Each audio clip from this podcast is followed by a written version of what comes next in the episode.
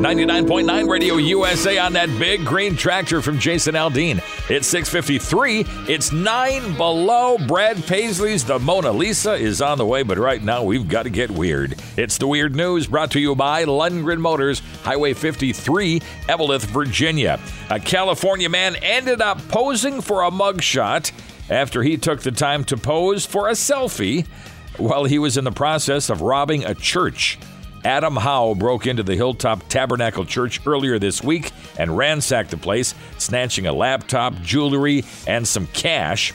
A heist that he decided to commemorate by taking a snapshot with his cell phone. Well, that pride in a job well done turned out to be Howe's undoing, since he ended up forgetting the cell phone with the incriminating photo at the scene of the crime. Howe was arrested on charges of burglary and busted on an outstanding out of state warrant as well. A homeless man in Oregon ended up tossed in the back seat of a police car after being charged with climbing into the back seat of a police car in order to catch a quick snooze. Now, here's what happened cops spotted Reuben James Turner causing a ruckus in a police cruiser that was parked in a police station parking lot.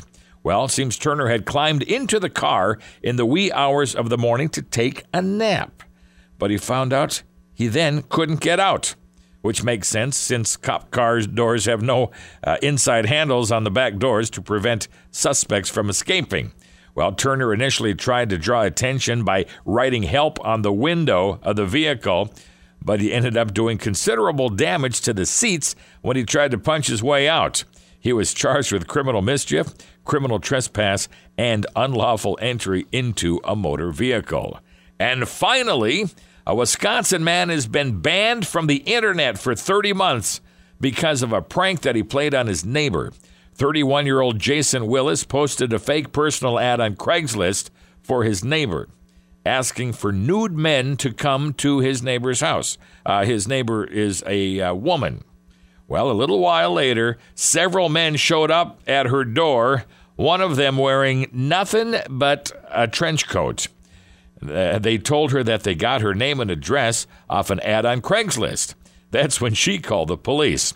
Willis pleaded guilty and was sentenced to 30 months probation, which includes a ban from using the internet. The judge explained if you want to drive drunk, you're not allowed to drive. So to me, a public availability of the internet to use it the way you did is also unconscionable. The funny thing I see is if a man placed a ad on Craigslist to get naked women to come to his house, no one would show up.